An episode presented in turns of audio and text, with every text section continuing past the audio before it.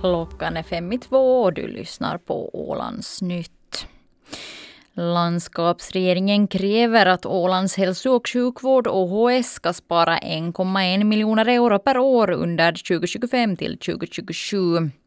Styrelseordförande Ville Valve, Moderat Samling, säger att det pågår diskussioner med personalen om vilka sparmöjligheter som finns och att det ska beredas ett förslag till nästa styrelsemöte den 7 mars.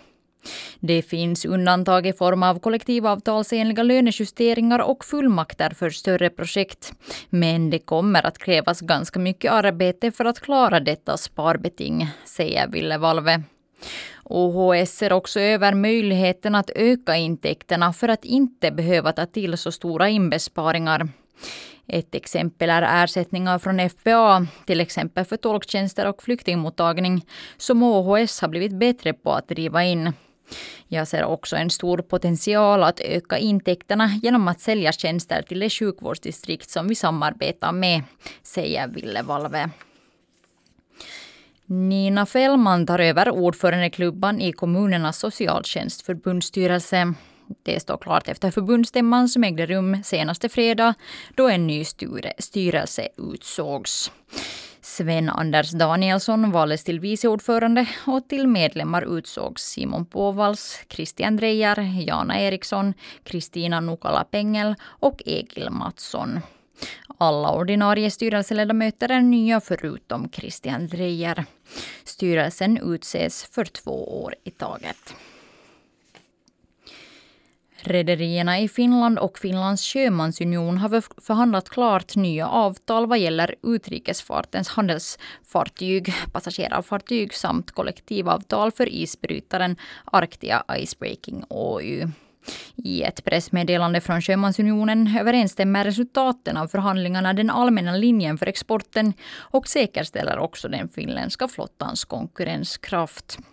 Förhandlingarna mellan parterna, rederierna i Finland och Finlands sjömansunion framskred i god och konstruktiv anda enligt pressmeddelandet från facket. Föreningarnas styrelser behöver ännu godkänna förhandlingsresultaten. En relativt lugn helg, men som samtidigt innehöll fem gripanden. Så beskriver polisen de senaste dygnen. I ett utskick skriver polisen att de övervakat allmän ordning och säkerhet i synnerhet i närhet av Mariehamns krogar. Samtliga gripanden ägde rum på basen av polislagen för att upprätthålla allmän ordning och säkerhet. Två av dessa inträffade på lördagsmorgon i centrala Mariehamn och polisen skriver att personerna störde och att de på grund av hög berusningsgrad inte kunde ta tillvara på sig själva.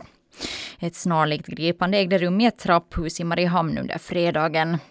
Ytterligare två personer greps på lördagsmorgonen när ett kryssningsfartyg anlände till Mariehamn.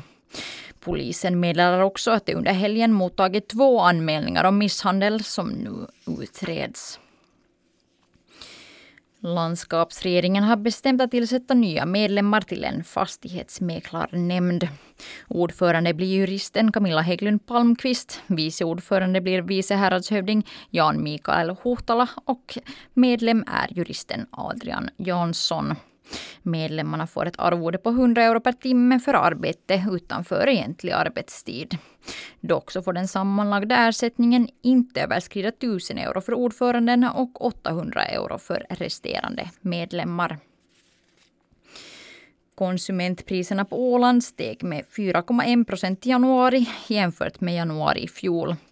Det visar färska siffror från Ålands statistik och utredningsbyrå Åsub. I december var inflationstakten 4,7 procent. Det var främst prisökningar inom grupperna diverse varor och övriga tjänster samt bostäder, vatten, elektricitet, gas och övriga bränslen som bidrog till inflationen. Slutligen vädret. Det väntas snöblandat regn under resten av dagen som även fortgår under natten. Temperaturen ligger på omkring en grad och vinden är sydlig, cirka 6 meter per sekund. Det var Ålandsnytt med mig, Felicia Bredenberg.